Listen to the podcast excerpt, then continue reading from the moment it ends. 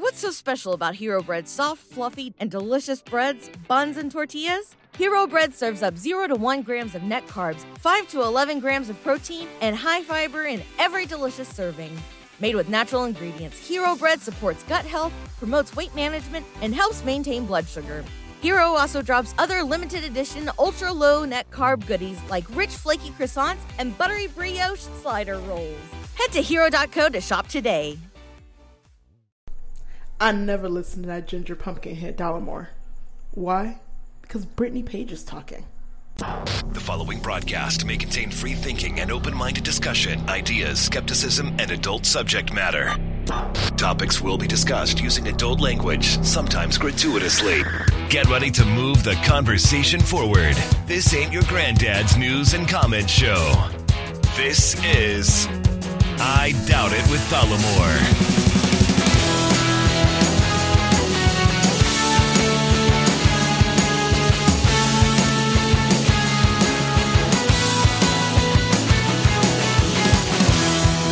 Welcome to the show, everybody. Thank you for joining us. Episode 700 of I Doubt It with Dollemore. I'm your host, Jesse Dollemore, joined today by the lovely, the talented, excited Brittany Page, everybody. Well, I should also give you uh, a shout out. And uh, let's see, I'll identify you as the alive, COVID free Jesse D. You really got in the mic on the alive one. well, I'm I'm pretty happy about that part. Yes. yeah, I'm uh, I'm feeling pretty lucky, pretty strange. Mm-hmm. So this is what happened. Because we've been we've been gone, Yeah, um, and hopefully you're connected to the social media pages because that's where we put uh, the updates about the situation. But I'm excited for you to get into it. Yeah, so we recorded 699 with Team Ian and JR Brinksmanship on Twitter. Mm-hmm. Hosts of uh, Save Us from the Johns. Yeah. And we were rushing through that episode. I told the boys, we got to get this done because I got to get on a plane tomorrow morning right after. Because I was going, I was flying to northern Idaho to see my daughter. Mm-hmm. I was going to spend the weekend with her. She had her a thing at school, and I, I wanted to be there for it. Then the thing was subsequently canceled because of COVID. Right. What what you were told was, I believe, like three students had it or something. That's right. Yeah. On her volleyball team. Okay. So, but prior to that, she had. There's this is a story that's all over the fucking place. But prior to that, she had come in contact with someone who who tested positive. Mm-hmm. Um, my daughter had a mask on. She says the the, the woman to whom she spoke had a mask on. Mm-hmm. And then so r- she went out to get um tested. Just to make sure, out of an abundance of caution, she just went through chemotherapy. She is Im- immunocompromised Right. and um, she, she got both of her. She got took two tests. Both came back negative. So the trip was still on. I was going to go. I went. I'm almost there, and I find out there's a third test for some reason that they had her take, and the the results for that were were not yet back. They were not inconclusive. They just there wasn't. It was a full the full test that it takes two to four days to come back. Right. The PCR test. The PCR test, Right. So she had taken one PCR test and that was negative. She had taken a rapid test that was negative. And then the same day that she took the rapid test that was negative, she took another PCR test and that one was still pending. That's right. The earlier PCR test was three days prior to the rapid test. So I, in my abundant wisdom, quote unquote, I figured, ah, two out of three came back negative. I'm gonna, I'm just gonna go ahead. right. Which was Terrible fucking decision. a mistake. Yeah. And this is this is really a lesson in why it's important to whenever there's a test result pending not be around anyone. And I think people that have test results pending are told that too. That's right. I I think some of this. Well, one. Well, we'll just jump to the. We'll cut ahead. Uh, on Friday evening, she got a phone call. You're positive. Yeah. You're positive. You have coronavirus. Yes. There was a lot of panic that ensued. Right. She's worried about herself. She's worried that she infected me. Right. I said, You got to go home. I got to cancel my flight and rent a car so I can drive home so I don't infect anybody else. Right. Because in my mind, I've I've got it. Right. Right. So the the story is though that I wasn't told the the full story of of how she came into contact with coronavirus. Right. She, I, I believe the story that she definitely talked to that person, that other woman. Yeah, but there was more risk Yeah, that there, happened. there was a, a volleyball trip that she took that she was on the bus with a bunch of uh, you know kids who are raised by Trump nutters who believe ma- masks are de- demonic devices for their fucking faces. Now, my daughter always wears a mask because she knows the situation she's in health wise. Nonetheless, she got it, and multiple members of the of the team on the bus also tested positive. So that's that's where the message came in. I immediately got on the phone, canceled my flight, drove 18 hours home, and uh, quarantined here in the studio for days. I had a doctor's appointment, a telehealth appointment. They went through what was happening. They said, okay, uh, tomorrow's the day that you need to go get a test, not today. I think it was actually two days later. And uh, I tested negative. I and it was the PCR test, and they tell you to wait until like your fifth day of exposure, um, or if you have symptoms. So if you have been exposed, they'll typically tell you to wait five days before getting tested, or wait until you have symptoms. So you waited until your fifth day of exposure to be tested because you you weren't having symptoms. not well. Let me tell Although you, you were having psychosomatic symptoms, evidently. Well, I don't know psychosomatic, probably, but also I had just driven solo 18 hours in a car. right. So, like, my neck was stiff, my muscles were starting to be stiff. Some of that, I'm sure, was was like, I got the fucking COVID. You know, I was the stress of in my head. Yeah. Yeah. So anyway, tested negative, uh, and then the next day turned around, or the day I got my results, actually went back and got an antibody test because remember back in February when we got back from DC, Mm-hmm. I got as sick as I've ever been for like ten days. Now, would you be able to? I mean, would that show up? Would the antibodies last for that long? We, they don't know yet. Okay. S- Some people don't even develop the antibodies like that. Mm-hmm. Some do, but then they fall off. Hmm. There's just not enough knowledge. There's just they don't know enough. yeah. But you know, I'm um I have no idea how it is that I did not catch it from someone who actively had it and had symptoms by the time I mean hours later she was had a fever and she's fine now. I, I didn't say that. She's completely over it. All of the the onset symptoms like the headaches and the and the lethar- the lethargy, you know, she's tired. She's she's over that. So she's she's out of the woods. She's good. Um, but I don't. I mean, we shared utensils. We were face to face. We were in a car for hours at a time, Right. with the windows rolled up. Right. There's just it doesn't make sense to me, but it is what it is. I d- Yeah. I, don't have it. Yeah. Well, and she again uh, had two tests in one day: a PCR test and a rapid test. And the rapid test was negative, and the PCR test was positive. Now, I don't necessarily know specifically what that means because I have zero expertise in this area. But what I have heard is that it could mean that she had a low viral load. Yeah, yeah. and that that translates somehow into the risk of transmission being reduced as well. Um, so I don't know, but it, it was definitely scary. And there was at least a comment that I saw of someone like saying that coronavirus isn't gone. It still needs to be taken seriously. And I hope that everyone who's listening to this knows that we know that. Also we well we listen I, I for sure made a bad judgment call here when told there was an outstanding test like oh okay yeah well i'm playing the odds two out of three. I mean it's it's, going to come back negative two. I i made a bad decision but we are taking it seriously. Mm-hmm. we we don't go anywhere other than grocery store.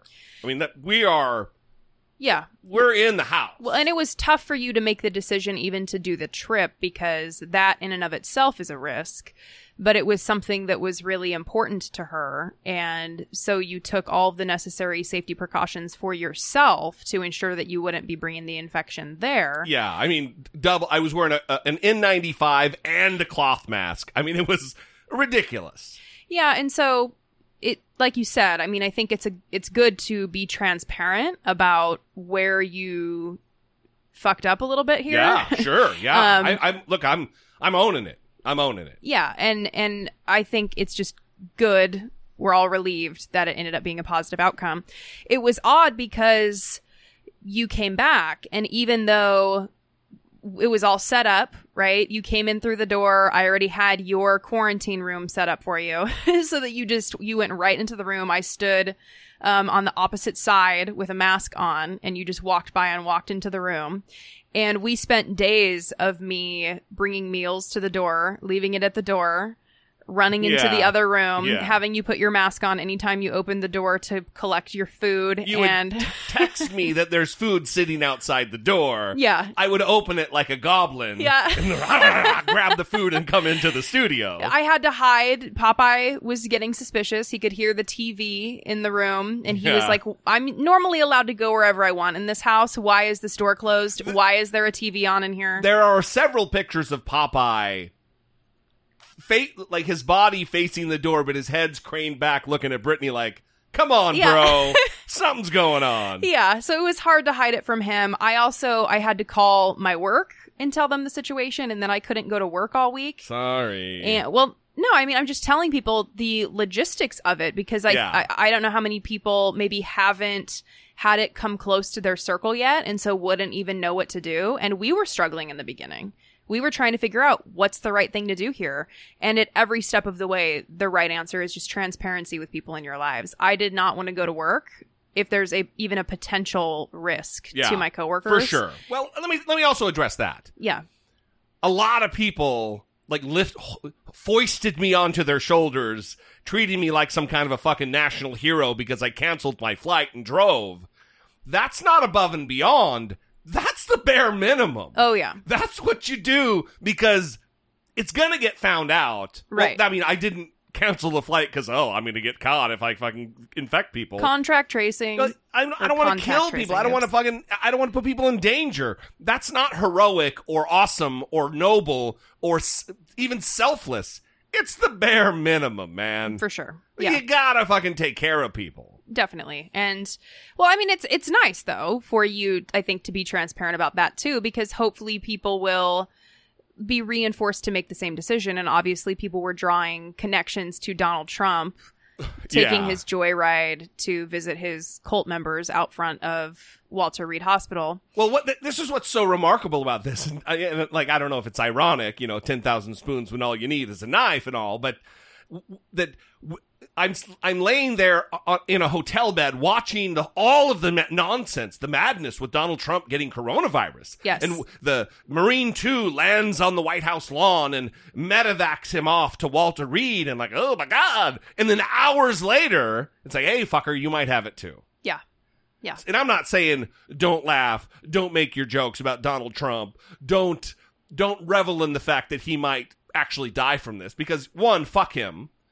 If you truly believe he's a goddamn Nazi and an existential threat to the country, and you truly believe also that he's put people in danger and is responsible largely for the 200,000 plus deaths, then who cares? Who cares? Opinions expressed by Jesse Dollemore are solely those of Jesse Dollemore and do not reflect the views and opinions of Brittany Page, who is a far superior person and much more measured and reasonable in her views and analysis. I, I also want to say, jumping back to before this, um, when we're talking about transparency too, it's also important to be transparent with people in your lives.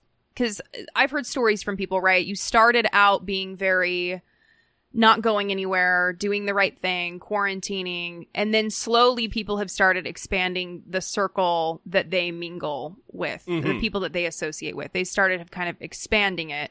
And in that, trusting the people that they're expanding to have been doing the right thing too, to be quarantining, to be social distancing, to be wearing masks. If you start to do that and expand your network, you got to be honest with the risks that you have been taking with the people that you choose to do that with. And I think Yeah. that's that's an important thing to talk about here too where if if someone is not being fully transparent with the risks that they've been taking and then you're around them and then they end up getting a positive test result and they tell you about that. I mean that that sucks for everybody well, involved. um, to that point, I didn't even see Brett number one or Lisa, his wife. I, I didn't even see them there because they're hanging around. I trust them, but they're hanging around people that I don't trust, and I don't know what the fuck they're doing. So no, it's it's not safe. So it, it- you know, we even had a conversation. He's like, "Oh, you're not even going to stop by and see us?" I'm like, "No fucking way, man. I I just don't know. There's too many un there's too many variables that I can't get in front of." So Yeah. So we're happy that you're alive. We're happy that you are COVID free. Some people are. I'm sure there's people out there that are. Oh, we almost got him. I also I wonder We if there's almost got him. I wonder if there's people who are listening to this thinking, "Wow, they're being so dramatic. Like he would die if he got it." I mean, that's that's the whole risky thing with the coronavirus is you don't know how you will be affected by it. Well, also, I've had pneumonia no fewer than a dozen times in my life. I'm in the risk bracket. I'm fatter than I should be. I've had pneumonia. It could be a bummer. It could be a bummer. Yeah, well, and people think, "Oh, I'm I'm not elderly. I don't have underlying health conditions. Right. I'll be fine. I'm strong enough to take it." It's not about strength, bro. Okay? It's, there there it's not about strength, bro. There are young, athletic people who have died, who have lost like limbs, who have permanent disabilities now because Yeah. of coronavirus. for sure. And there's many things that we don't know yet. I read a New York Times article today about this brain fog that is happening to people who have survived coronavirus and that had mild symptoms and now they have symptoms that are similar to like a neurocognitive disorder. They can't remember things. They're struggling to know where they are. The- I Who mean, they are. yeah, even. who they are. It's it's terrifying. So we we don't know enough about the disease yet that everyone should still be on guard and doing what they need to do to protect other people. Come on now. Yeah, for sure.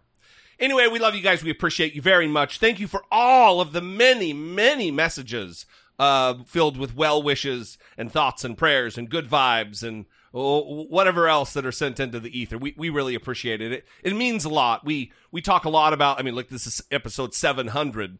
We talk a lot about on this show the community that has built up around the show, um, and it, it's a special thing, and, and it, it means a lot. Every every Facebook message, every direct message on Twitter, every email that we got, the voicemails that we got that we're not going to play today because there's just too many. We really it it it it, it means the world. Anyway, speaking of voicemails, let's get to a few of those. I think maybe next episode we'll reflect on 700 episodes because there's just too much going on. Too action packed. What do you say? All right, let's do it. All right. 657 464 7609. Of course, you can always email a voice memo from your smartphone or send a regular old fashioned email to I doubt it at dollemore.com. Hey guys, it's Jim in Houston, and I just tried to listen to the podcast with the brothers who hate the Johns, and damn it, we gotta stop this crap. I mean, they're laughing it up and cynical as all hell and complaining about Democratic propaganda. What the fuck is that? I mean, don't you think the Democrats need a little propaganda? Um, those guys are busting their ass, raising millions of dollars. What are these two yahoos yucking up and criticizing from the sidelines? I'm sorry, I know you like them, but see, I like you guys, and I like the Johns. What am I supposed to do? Why can't we all be working toward the same goal? I'm sorry. I just can't stand it when we snipe at each other like this, and I don't think those two brothers had anything of importance to say. So I don't know, man. I'm just getting frustrated, and I I like you, and I like them. We're all on the same team. Anyway, um, thanks. I think that Jim is demoralized. He was seeming a little bummed out. yeah. Sorry. Sorry, Jim. He also said he tried to listen to it. I don't know that he was able to make it through it. Yeah, those are, by the way, uh, the, the those are like the deadliest four. I had to count them in, on my fingers, as you can see. Yes. Uh, those are the four deadliest words in podcasting. I tried to listen because it means you didn't listen. You tried to. Yes. We appreciate the effort though, Jim. Thank you for that. Um, you also gifted us with a new drop, so that's nice. They're laughing it up and cynical as all hell. I think that I think that uh, Ian and Jonathan would also agree with that. Although they took issue with you describing them as cynical, so maybe not. But Jim, I believe that during the episode, they highlighted one of the things uh, after Jesse challenged them to identify the things that they feel like they do well or that they appreciate about them, whatever the question was. And they highlighted the money that they raised. Yeah, for sure. Um, so, Can't be overlooked. yeah, so that was definitely something that was addressed on the episode, but maybe you didn't get that far through your effort of trying to listen. And I did get a message from somebody, uh, a personal friend of ours, who said, "Why is it you hate the Johns?" This was when I was in quarantine, and then hours later, oh, I finished listening. I get it. I, I get it. Yeah. So, and that that gets to my other point with Jim, where he was saying that he likes us and he likes the Johns. What is he supposed to do? Well, let me just speak for myself. I don't have as much criticism for the Johns as Ian, Jonathan, or maybe even you, Jesse. I don't really know if you take it as far as Ian and Jonathan do, but I do recognize that there are points of valid criticism for them, and I don't think that that means that you need to hate the Johns or think they're terrible people. And this is what I think we need to make room for in our society is room for nuance, room for criticism, even of people that we appreciate and that we like. So, do the Johns do a lot of good? Yes. Are there things they could do better? Yes. Of course there are. And it, the same is true of anybody, really. No one is immune from criticism. That would be true of us. That would be true of Yeah, the I- cynical look. bastards, Ian and Jonathan. They're laughing it up and cynical as all hell. That is a fantastic point because we had these two on who we we, we are we are personally fond of. We we really like them. They're our people. And we criticized them. I went on their show and shit on them. I brought them on my show and I shit on them. It that doesn't mean fuck you guys. I'm done with you. I still like them. We just disagree. We disagree on a tremendous amount of things, a tremendous number of things. But part of that is moving the conversation forward. It is, you know, if by some small measure their audience is able, if they're able to push maybe the Johns to use their platform in a in a more proactive way, to, to push them to use it in a more proactive way, then isn't that a good thing? mm-hmm. we can't all just be cheerleaders for one another. Otherwise, there is no progress. If we're all just sitting around breaking our arms, jerking each other off, no one gets challenged. Nothing gets, no progress happens. But listen, I, I it's valid. I get it.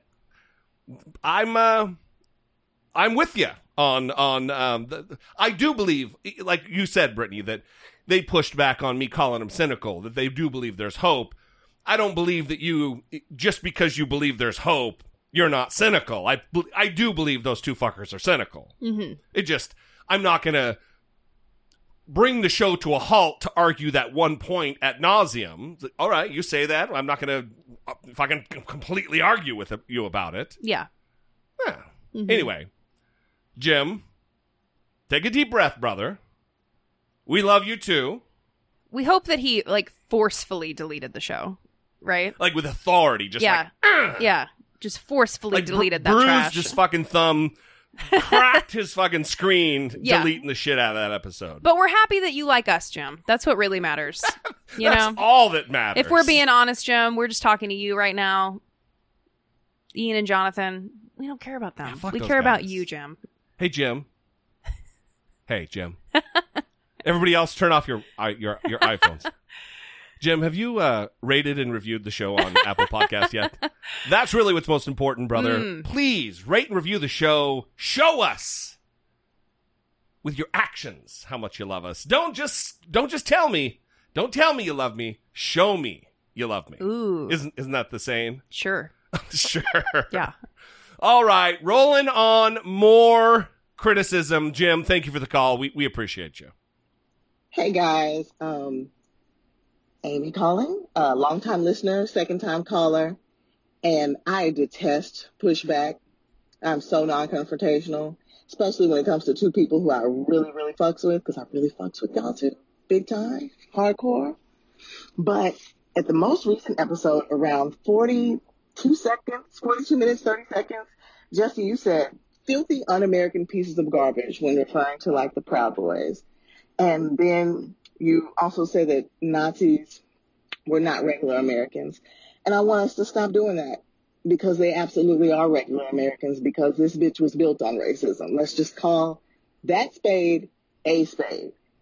From its inception, before this motherfucker even had a name that for white people to call it, they was being racist. They were killing indigenous people, they were enslaving Africans, and being racist as hell, like to no end. This whole bitch is built on that. So don't call them un-American. Don't, don't, let's not exclude them and make it like that we're different and we may think different, but they are absolutely regular Americans because only regular America allowed Jim Crow and slavery. That's, that's the real tea.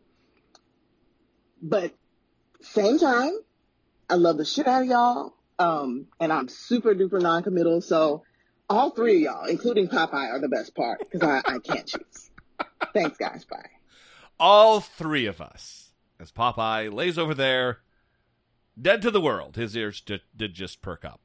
Amy, listen, um, this is another one of those moments that all of my comments, I think, have to be taken into context together. I couldn't find the exact moment. 42 minutes and 30 seconds wasn't the timestamp that was in the middle of a voicemail or someone else talking. But at 45 and a half minutes, I did say something that I'm going to play here. And then I guess I'll talk about it. I did, this was said within a minute or two of your timestamp let me push back on this, Josh. This country wasn't founded on the proposition that every person is equal. It just wasn't. This is something that, that, that gets lost in, in, again, in elementary education and high school education.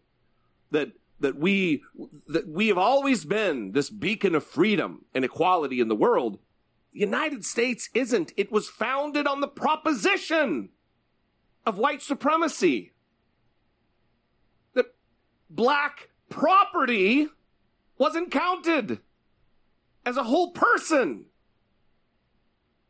It was written. It was canonized in the fucking Constitution, although the word slavery wasn't used. And I'm not, look, I'm pissed off because fuck that shit. Not mad at Josh, obviously, or maybe I should say it so it's not because it's not obvious. We got a lot of work to do. And I, listen, I'm like you, Josh. I love my country. I'm not afraid. I do consider myself patriotic.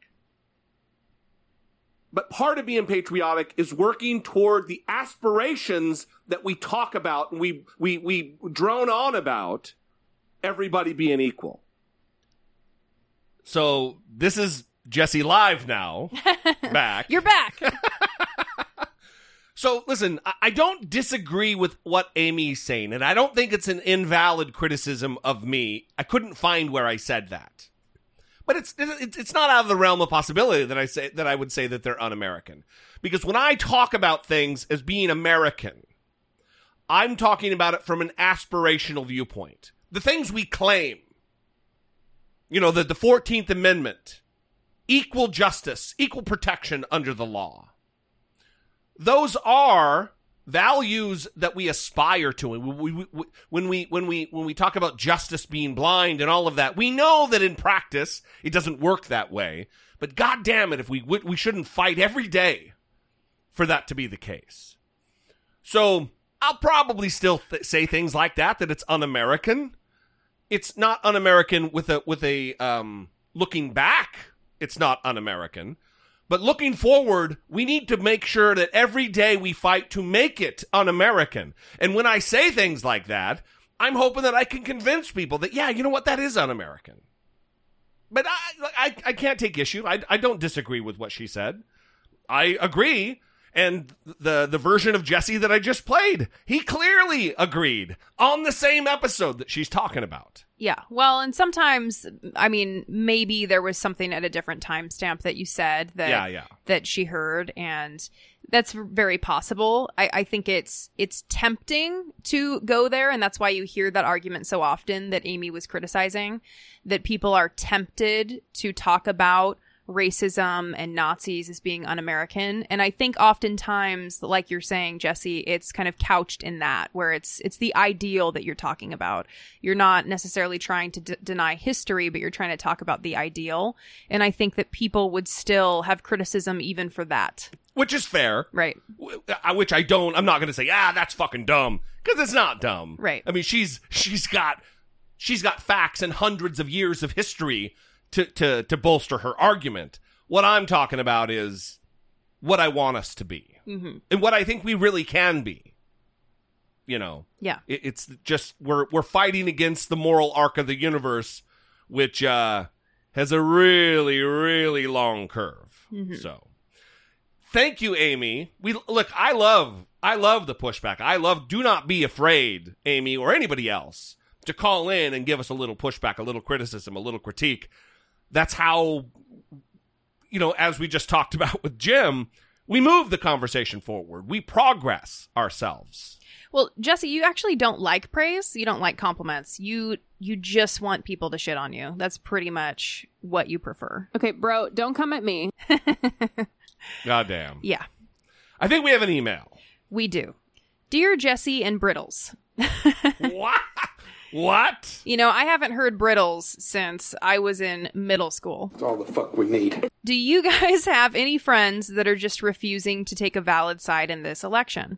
I have too many people on my Facebook feed suggesting that people just write in for third party slash libertarian candidates instead of voting for Biden. I don't understand how to get through to these people and get them off of their moral high horse. Paul from Houston. P.S. Don't hate me for calling you brittles. I hope these adorable pictures of your maybe youngest fan makes up for it. And the pictures are very adorable. But Paul has a beautiful daughter. Yes, very beautiful. Thank you for including those pictures because it does make up for the fact that you're calling me brittles. so That's all it takes is pictures of cute kids. do I have friends personally who are struggling to take a side in the election? No. Do I see people online and in my social networks struggling to choose a side? Yes. Yes, I do see that.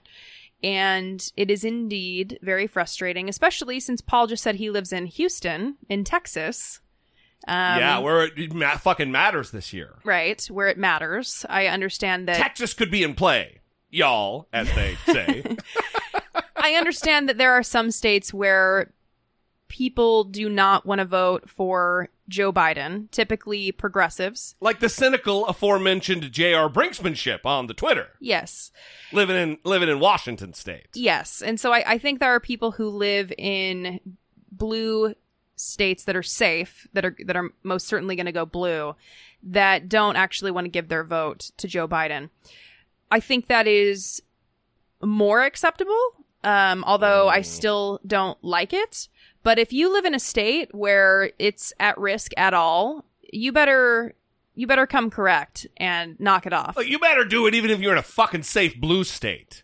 You're you're saying something about yourself if you're choosing to not vote for the clear lesser of actual fucking evil. Don't do some bullshit and write in Kanye because Joe Biden blah blah blah. That's prick shit, bruh. That's prick shit. Well, and Paul said he doesn't know how to get through to these people.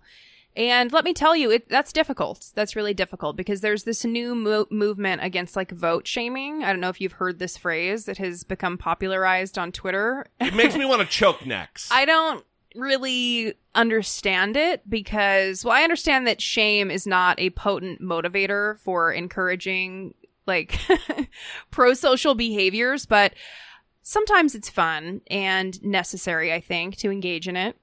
Especially when you're talking about your friends online, but I realize that Paul may be talking about people that he's not particularly friendly with. Now, how do you get through to those people? Um, appeal to narrative, talk about stories of people that you know that have been hurt, and Mm, yeah, that's good. um, God damn, you always have good answers. I'm just like, yeah, you know what? Fucking, you know where that unfriend button is. yeah, I mean, try try to appeal to the human connection, the mutual human connection, where you can tap into someone's empathy. particularly if they know somebody that Paul knows. Like there's a mutual connection there that has been negatively impacted, or if Paul has been negatively impacted in a way, and they can sh- and he can share that with someone. I think that those are going to be your best bets. But who really knows? Who who knows? I mean, it's hard. It's very very difficult. Yeah, th- this is we get a lot of these types of questions, and it is they are they're unanswerable because there isn't. I mean, it when anybody asks a question, we want to give a salient, almost like a light bulb moment answer, and it's you can't with something like this. It's Yeah. it's virtually impossible because every situation is a little different, and some of these people cannot be swayed. Some cannot. Yeah. All right. Thanks, Paul. We love you. We appreciate you very much. Moving on. Hey, Jesse and Brittany. It's uh, Ben B in Knoxville, Tennessee. And uh, I'm listening to episode 699, and you just got to uh, the part of the episode where you're talking about the taxes. And Jesse uh, mentioned that he thinks the fact that Trump paid only uh, $1,500 in taxes over a two-year period, or 750 and uh, 16 and uh, 17, is going to impact a lot of people. And I'm not saying that you're wrong, but I am going to say that I, the fact that I live in Tennessee and I'm surrounded by conservatives, I have already seen so many people, even in my office, where I have to listen to Trump uh, Trump tards talk all day about how great he is, and and, and uh, even people who don't like him, but they're conservative, discussing some of these points that have come up, and and all of them, whether they are hardcore Trump tards or they're just conservative, when it comes to money, these people think they, they, they buy into the notion that they all are going to be rich one day if they work hard. And so they all think that Trump is smart because he didn't pay taxes. They think that's smart. They don't understand that in order to be that wealthy and to not pay any taxes means you are committing some kind of fraud. Um, as an individual, he's not a corporation himself. Corporations don't pay taxes either, but um, as an individual to, to get away from that, he is obviously committing some kind of crime but they don't see that. They just see a rich man playing the system, and and it feeds even more into their uh, legendary image of uh, the man that built himself up from nothing, the the genius businessman. Um, so, I mean, I hope it affects more people, and maybe it does outside of my outside of Tennessee, where everybody uh, are Bible thumping uh, conservative idiots for the most part but uh, you know, as far as what I'm seeing, it doesn't, it hasn't had much of an effect. I just thought I'd add my two cents to that. I love you guys. Brittany, you're the best part. Have a good day. Love the show. Brittany's the best part. Bye. So let me several things here. One, and I'm saying this in love, that I hope you'll stop doing this. Everybody out there, but I'm talking to Ben because he just did it several times. Stop using, stop appending the word tard onto things. Trump tard. One of the reasons the word libtard is is offensive and degrading and hurtful is because it is it is t- everybody knows where the where it's coming from, what they're making a joke about. And what you're doing is making people with intellectual disabilities um, that they're lesser than. So stop with using the tard thing. Just fucking stop. Please. And I really, that's not a like, hey, fuck you. That's, yeah, come on. You, you, we can, we can do better. We can do better. As far as the other thing is concerned in the taxes, I don't speak in absolutes like that. So I don't think I ever said this is good. This is it. This is going to turn everybody. this is going to be an avalanche of, of evaporation of Donald Trump support. Oh. Even even right after he got elected and, and all of the different things he's done, I talked about and I use that word evaporation because that's a slow process. If you have a glass of water and you keep checking it day after day after day, it seems like it's just as full, but some has left over the course of, of some time because of evaporation. It's a slow, this mist just, uh, it's, I mean, why are you looking at me like that? Well, because if I am making rice and my pot of rice water boils it's an insane, rapid, crazy boil. and you start freaking out if I'm not over there within 10 seconds and start asking me if more water needs to be put in the pot. So I'm actually feeling personally attacked right now to hear you because either I'm being gaslit in that moment or you're gaslighting everybody else right now. But there's some you should, you should. you should. gaslighting is happening somewhere in this equation. No, it is not. Mm, I think that's a gaslight right there. Everything's a gaslight. God damn. Excuse me while I light this lamp over here. so early on in the days when Donald Trump, we, he really showed who he was going to be as president. Like at, while he was president, he was showing that he couldn't be presidential, even though he claimed it. We all knew he couldn't. Right. But I said, look, all of this is going to be cumulative over the course of his term. And there is going to be, there, listen, there's going to be the recalcitrant base that never goes away. That 35% that will never go anywhere because it's a cult of personality thing. But some things do chip away or cause some of the, the people who aren't quite in the core, who are on the outer level, to kind of fade away and go away. And when we're talking about an election that will be likely tight, if it's listen, if it's as tight as it was between Hillary Clinton and Bill Clinton and and, and Bill Clinton, Hillary Clinton and and and and Donald Trump, then it's we're talking about a scant ten thousand votes, tens of thousands of votes in a state. And if Donald Trump turns people off because of his claims about being the successful businessman and it lands with people that he's a liar and a grifter and a fraud, we only need a few thousand people in each state to be part of that evaporation. So I'm not looking at everybody. Yeah, oh yeah, this is it. But certainly it's going to have an effect, I think. I'm wondering if any of the listeners have had conversations with their family members who are conservative or Trump supporters and actually had them change their mind on voting for him this this go round. I, I'd be really curious to see if that happened. I mean, I assume that we would have already heard from you because you would have been exploding with excitement, wanting to get your story out there. Yeah, yeah, yeah. But I want to hear from you if you have achieved that, if you have sat down with someone, or even if even if it wasn't you convincing them, and just more news coming out about Donald Trump or the way that he has behaved in recent weeks, something like that. Um, 657-464-7609 or I doubt it at dollemore.com. Hi, Brittany and Jesse. Tony from Boston here. Longtime listener, first time voice message leaver. I just wanted to provide context to your listeners regarding the U.S.'s conservative political leadership and their theology. There's a very good reason as to why so many mainstream evangelical Christians oppose progressive agendas. And it's not just because of abortion and greed. It's because theologically, these evangelicals have a fundamental commitment to and obsession with their theology of the end times. Now, I know that sounds dramatic, maybe even conspiratorial, but hear me out. In 1970, Reverend Billy Graham summed it up as follows quote, The prophecies of the Bible do not predict a world of gradual progress toward a materialistic paradise. They see a world torn by lawlessness, war, famines, and pestilences on a scale that only God Himself can terminate if the human race is to survive. In other words, they believe that the world must descend into utter chaos beyond our ability to control. And why?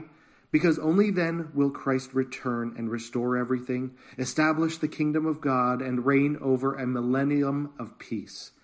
This is based on theology called premillennialism, literally before the millennium. You can see then that evangelical politicians might have a significant conflict of interest between their public duties and religious beliefs. Now, I was raised in a conservative evangelical home and from a young age was told that it's our duty as Christians to seize the reins of government and society to bring about the kingdom of God.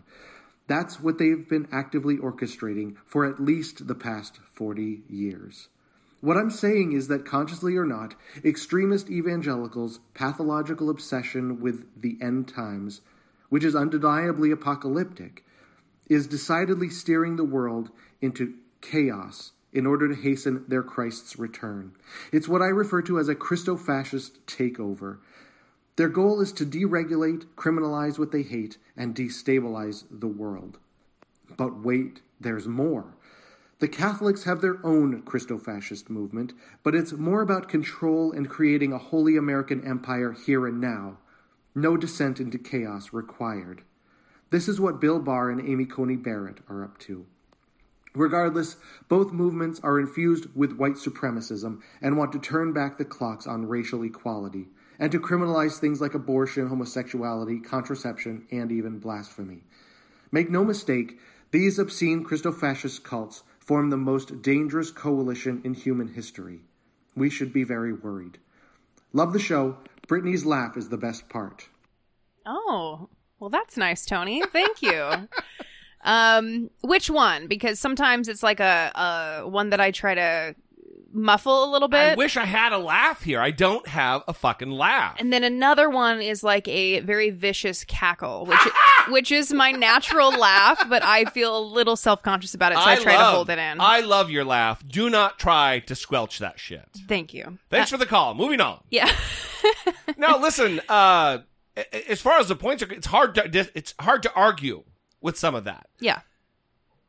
There are millions and millions of of religious people across the country, Christians, people who are dedicated in practicing their faiths, who don't, who aren't dedicated to the proposition of hastening the apocalypse.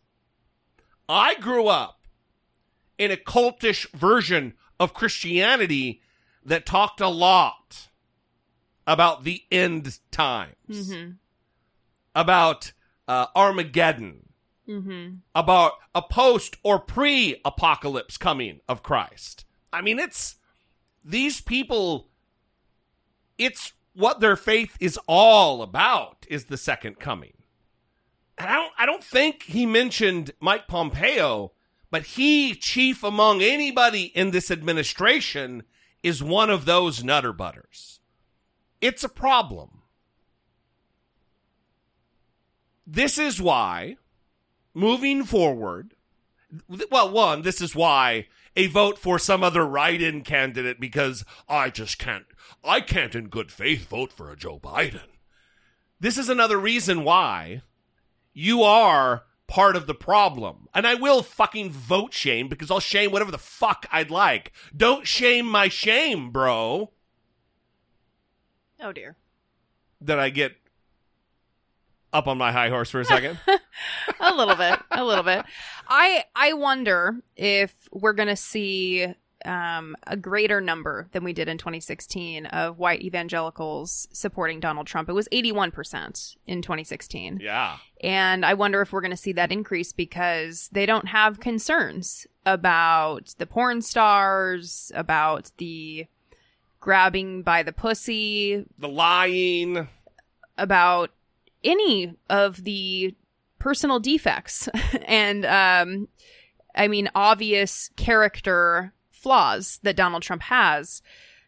What matters to them is his solid record on judicial nominees. Yeah, his complete rebuilding, his reformulation of our judicial branch, which is what he's done. And that goes to Tony's point about what their their goals and intentions are. Right? They don't care about the personal flaws that Donald Trump has. They don't care about the porn star sex.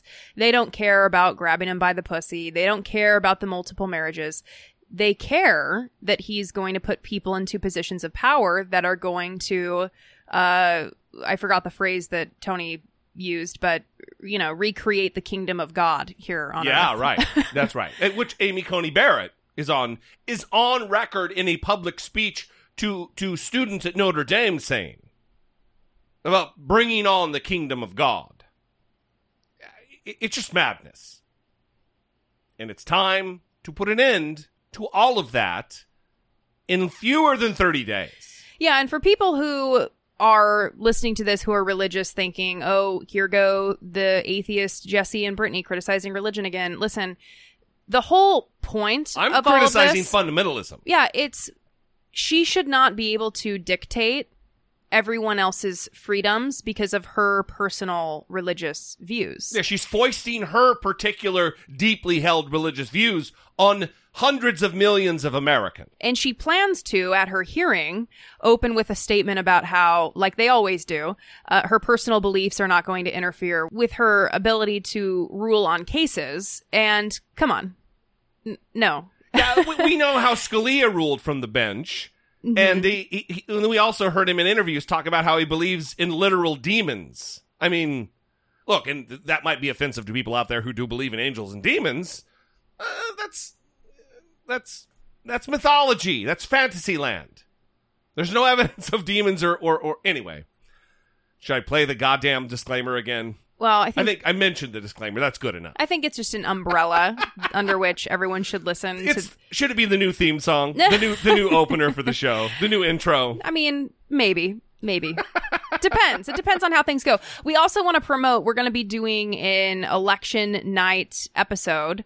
We have been YouTube live stream. Yeah, YouTube live stream. We've been prepping how we're going to do it. Jesse has been very dedicated and diligent about looking into all this new technology, has like purchased different things to help make it go smoothly. And we're really excited. We hope that you will all join us for that because we're sure that there are going to be trolls in the comments as well. So Well, it'll be nice it- to watch everyone yeah, fighting we in did the it, comments. We did it four years ago, and it ended up like somebody was like, "Oh, are you going to live stream?" I was like, "Oh, that sounds like a good idea." So I Mhm. popped on Facebook. Six hours later, or whatever, it might have been four hours. yeah. We're still on the couch talking about. You know, I'm more and more unhinged because of everything that took place. This year, it's going to be a lot more professional on YouTube with the whole setup. So Yeah, we're going to take questions as we're doing it. We're going to take comments. It's going to be a really good time. So we hope that you plan to join us for that. absolutely. All right, moving on. Support for I Doubt It with Dollemore comes from generous, engaged, intelligent, and good looking listeners like you by way of Patreon. Your support on Patreon for as little as a dollar a month helps keep the show going and move the conversation forward one podcast at a time. If you would like to join the ever-growing family of supporters, please visit patreon.com slash I Doubt It with Dollemore. We would like to thank our new Patreon supporters, Boozy Jim. Boozy Jim. Ah, Boozy Jim. Hang on. I'm reveling in Boozy Jim. Yes. I love it. Soy B Soy B. and Eric V. Eric V. Thank you so very much to our latest Patreon supporters and all of our Patreon supporters. Like Jesse said earlier, we very much appreciate and are thankful for all of the support, whether it comes in the form of Patreon, PayPal, Amazon, which hasn't been shut down yet, but is on the way there, guys. We'll let you know. And, and rating and review the show. But we also just appreciate everyone who listens, interacts with us, sends us voice memos, emails, comments on the Facebook page, sends us tweets. We read everything, even the hateful ones. So we very much appreciate all of it because it means that you listen to us and you support the show and you care about us. And while we had this recent scare and 2020 has been like a hell year, um, I like to say unexpected. Sure. Perfect. it has been easier because we've gone through it with so much support. Absolutely. And so knowing that for example this this covid scare happened and we were going to be kind of thrown off our recording schedule but that everyone mostly just cares about our health and well-being like that alone makes a big difference. So thank you to everybody for your support. We very much appreciate it. And thank you for your patience while we go through this hell year.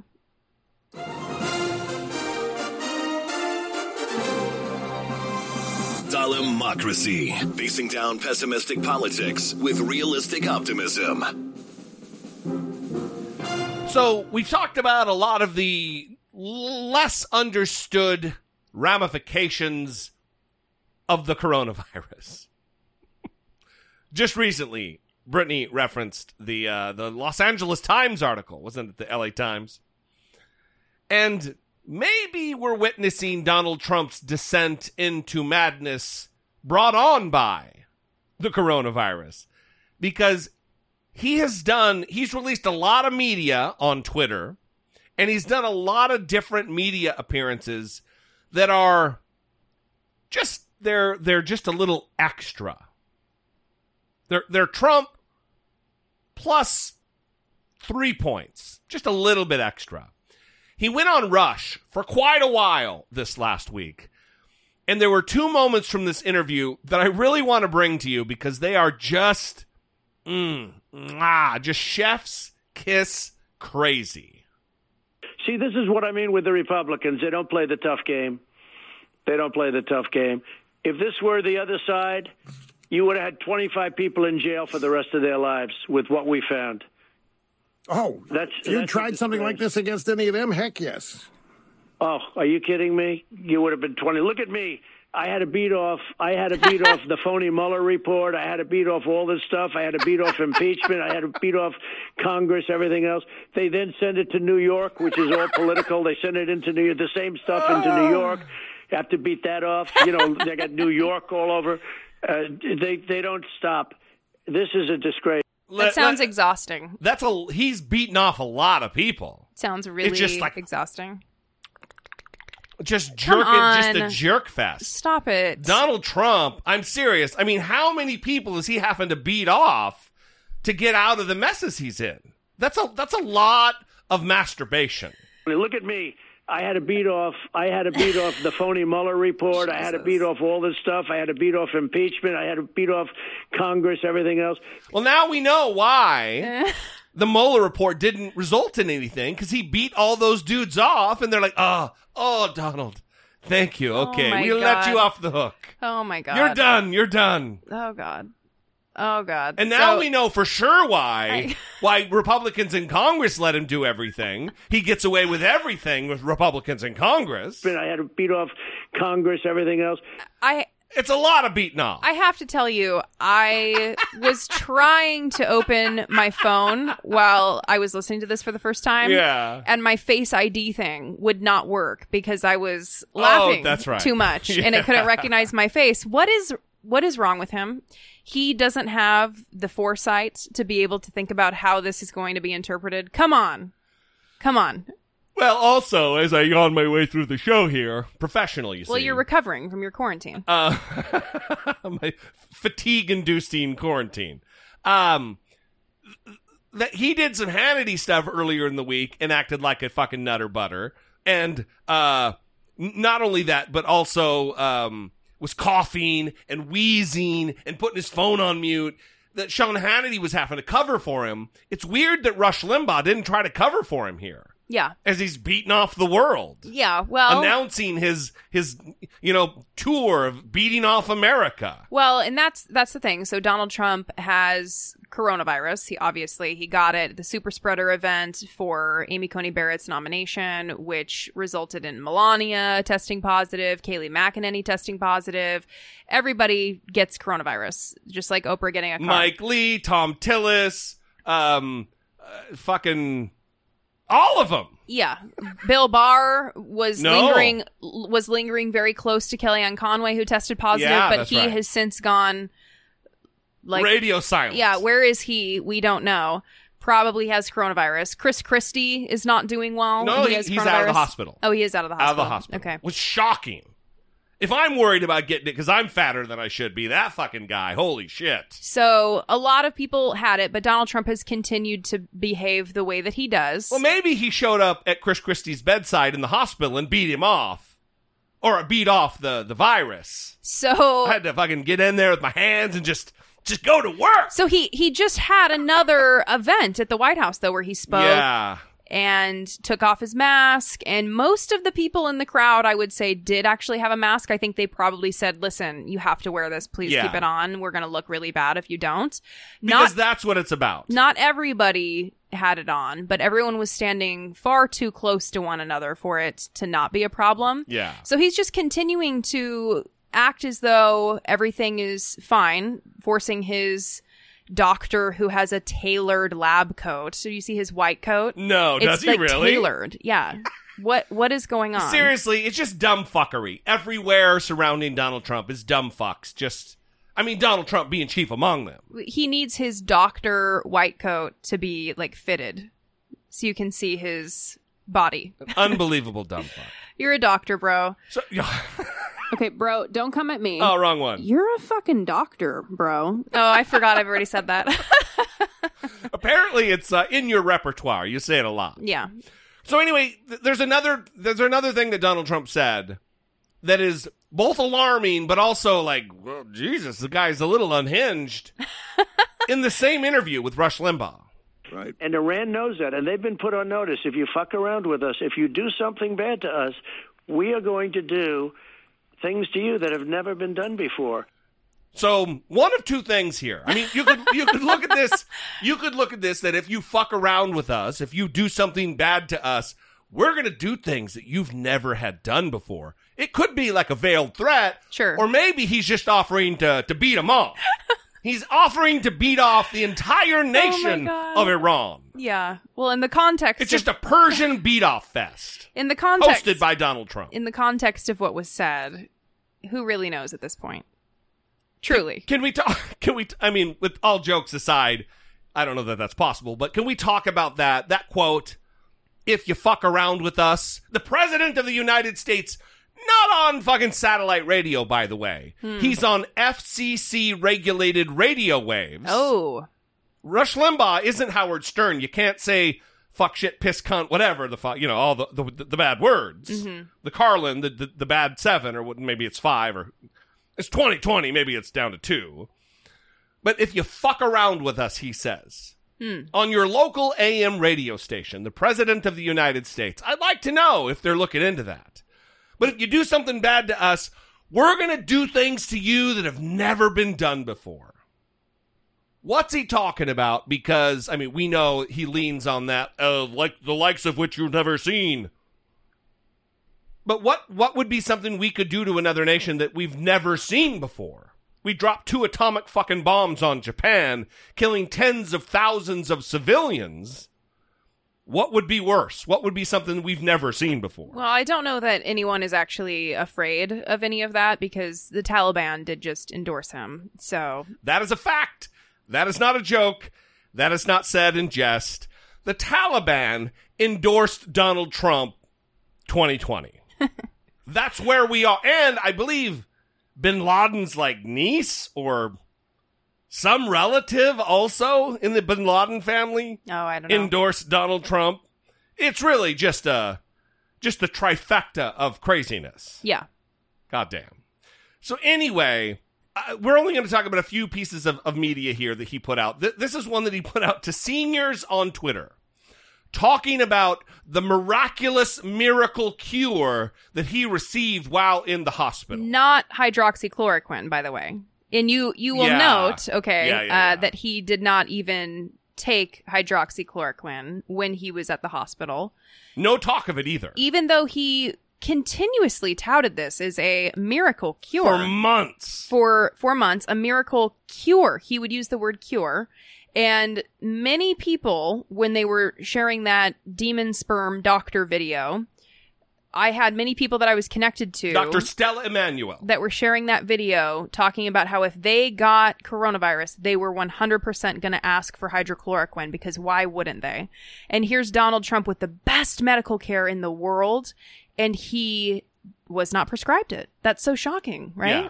So here he is on the White House lawn with really maybe the the the the, the, bra- he's like the tan mom in this video. Oh, yeah. it was face- insane. It's not just like a bronze. It's not like a, a healthy glow. No. It's straight up brown. Yeah, he he had to step it up because he probably doesn't look so hot right now. probably not looking too good. Well, they went extra on the on the face paint for this one. So, to my favorite people in the world, the seniors. I'm a senior. I know you don't know that. Nobody knows that. Maybe you don't have to tell them, but I'm a senior. We are making tremendous progress with this horrible disease that was sent over by China. China will pay a big price for what they did to the world and to us.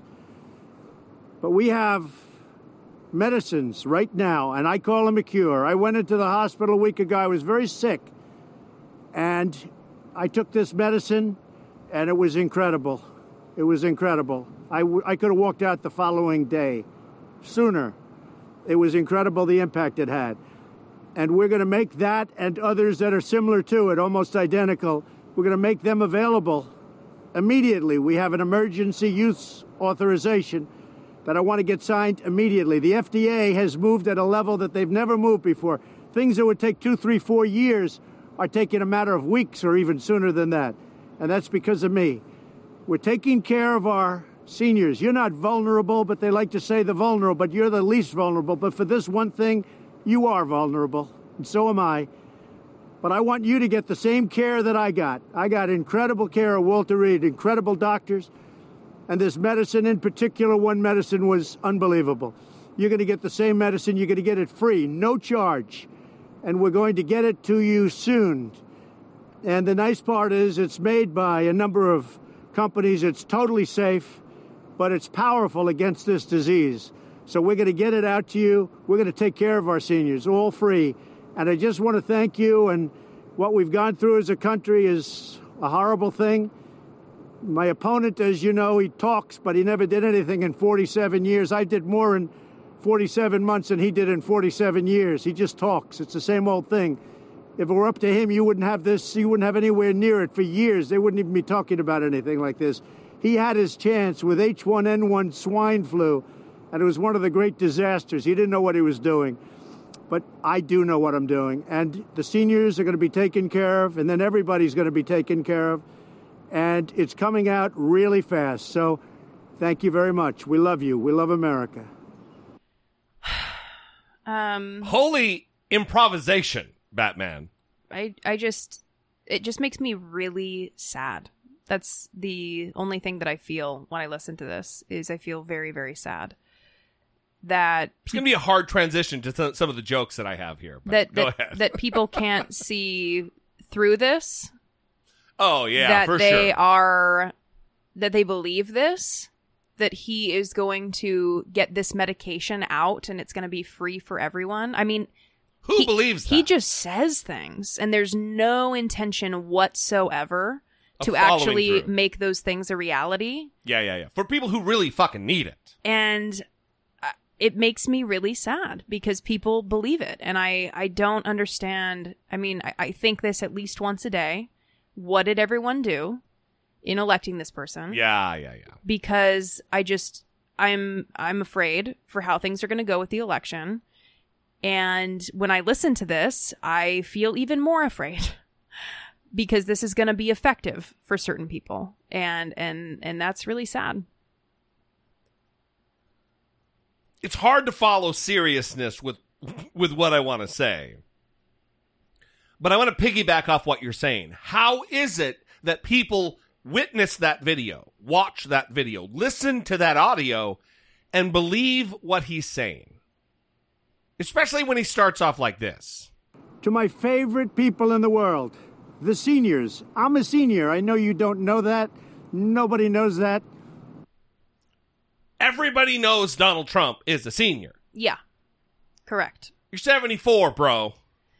Everyone knows that you are a senior So how is it that people watch this video Mhm. and they think to themselves, "Yeah, this is this is good information. Mhm. This is a credible person who's telling me things I need to know. Oh, the medicine's going to be free for everyone. Right. We're going to get it out to everybody." right He doesn't talk about what kind of a distribution channel, how the government's going to get this accomplished, how that they're going to distribute this medicine that's not even authorized for emergency use yet. This is not a medicine that everyday people can get at all. Right. And that that needs to be something that is is highlighted more when we're talking about what happened here because he got the best Yeah. treatment. Well, I mean, he's talking to people who some die in their homes, some die in hospitals, unable to talk to their families, and he has an in-house doctor on at his beck and call at all times. Mm-hmm. He has a landing pad in his backyard from which he can be medevaced to a hospital, an eight-minute helicopter flight to a a live-in hospital situation with an office and the bat phone for nuclear weapon calls. With a dozen of the most highly trained specialists in in the country. Who are able to administer medicine that is experimental and not even approved for mass use. All after having paid $750 in taxes last year. Very nice. What, a, good, what a good deal. Good fucking job, bro. what a good deal. and people are fawning with love and worshipful admiration for this fucking Claude. It is unbelievable. And then there's this nonsense word salad. Well, first of all, the two two minutes and twenty four seconds or whatever the video was is just obviously impromptu.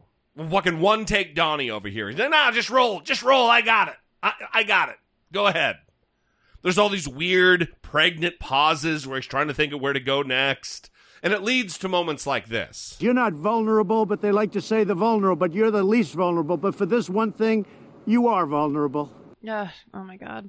You're not vulnerable, but they like to call you vulnerable, eh, but you're not vulnerable. But for this one thing, you're vul- you're vulnerable. what?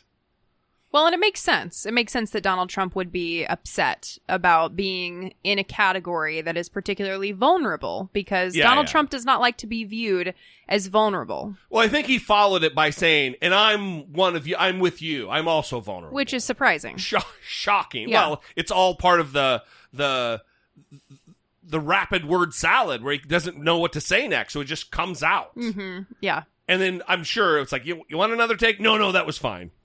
Well, and, and so apparently these videos were produced to get him out there because he likely was unhappy with the image of him being flown to the hospital and having to be at the hospital with Oh. coronavirus. Talk about the Superman thing. Okay, so you're you're talking about the New York Times article Trump makes first public appearance since leaving Walter Reed. Yes, because this is all surrounding how he is viewed. That he- the last, the last, um, the images of we have are him walking with a mask on to the helicopter to be flown rapidly to care, and then he's then when we see him on the balcony, he's gasping for breath. He's you, you just tell he's having a hard fucking time. And in his head, because it's Donald Trump with his fragile ego, he's worried about how he looks. So this is reporting by Annie Karni and Maggie Haberman, and they reported that, quote, in several phone calls last weekend from the presidential suite at Walter Reed National Military Medical Center, Mr. Trump shared an idea he was considering. When he left the hospital, he wanted to appear frail at first when people saw him, according to people with knowledge of the conversations. But underneath his button down dress shirt, he would wear a Superman t shirt, which he would reveal as a symbol of strength when he ripped open the top layer. He ultimately did not go ahead with the stunt. That is that is fucking bananas. What is kind of sad, and I mean, it's sad for all of us because we're the ones that are suffering at the hands of this administration. Yeah. Is that even though he is president of the United States, no matter what he achieves, no matter what his status is, Donald Trump will always feel broken. And that is just a terrible person to put in a position of power like he's in. Imagine having immeasurable, awesome power at your fingertips, being the head of the executive, the president of the United States of America, and still feeling fucking terrible about yourself and your accomplishments. Yeah. That's a special kind of broken, Yeah. In my estimation. Well, he doesn't and I am, after all, an expert in these matters. Well, he doesn't he doesn't just own the fact that he's president. And he got sick. And people get sick. I mean, this Yeah. this whole strength narrative is also a problem when it comes to illness. That it's a battle. Like I fought, I fought and won against cancer. yeah, that you're strong enough to Yeah, dominate yeah. it. And, if you died, you were too weak. I mean, It's that- ultimately what it means. That's the implication, right? Yeah, yeah, and Ed Yong, who is one of my favorite reporters, he writes for The Atlantic. He's not just a great reporter, by the way. He, his Twitter, if you follow him on Twitter, he elevates and promotes other writers as well. I mean, he promotes his own work, but he's constantly shouting out uh, people of color, women, because he has a large platform and he's always elevating other people and telling his audience of supporters to read other people. And that's something that I admire and love about him too. Yeah, that's great. But he recently wrote about this issue. What's of his name? Ed Yong Ed Yong. Yeah. I follow that guy. of using this this strength metaphor for illness and Donald Trump is using it too or and and the Republicans are using it on his behalf, using that wrestling video with Vince McMahon. That's a popular Yeah. one they break Ugh, out. God damn. So it's just it's it's strange that he felt the need to like I'm strong enough with my Superman shirt. I'm going to expose it underneath my t-shirt. Like you're the president. Just go back into the White House. You Imagine had this happened. And we're going to end here, but imagine had this happened. The Donald Trump uh, feigning a little bit of fatigue or whatever, and then bucks his chest and rips open to show the super. What the fuck? What in the fuck? There is no answer. That's why there's you're hearing crickets. Well, I just I'm I'm excited for the election. I spilled my drink all over the table. I was wiping it up, quite frankly, is what was happening, but we don't need everyone to know the sausage that's happening. Um, you just told the sausage We- that's happening. It's how the sausage is made. Not we don't need to tell the sausage that's happening. that's the sausage happened. so I the election is so soon and it's Yeah. crazy and the second debate got canceled I feel- because no, no, no, it's back on. no. Um, canceled, but now they're trying to get it back on. It's not back on. They're trying to get it back on because his doctors have cleared him officially. They've cleared him. Who believes that? Probably no one. the the last official communication from the commission was that they have canceled the second debate. They now now you may be talking about the third debate because there's a there was a second and third hmm. debate scheduled. Maybe, but I think it's that Donald Trump wants the second debate back on. You're right. It's probably still canceled for sure because Joe Biden has already committed on another network to a town hall. Yeah, yeah, yeah, yeah. That's that's probably where we are. Yeah, I don't know. But the second debate was supposed to be the 15th. Now I'm reading this New York Times article that is saying that Trump demanded the debate be restored to its original in person format. And then because Mr. Trump had declined to take part in a virtual debate, Mr. Biden developed his own plan to Yeah, participate right. in an ABC News town hall that evening.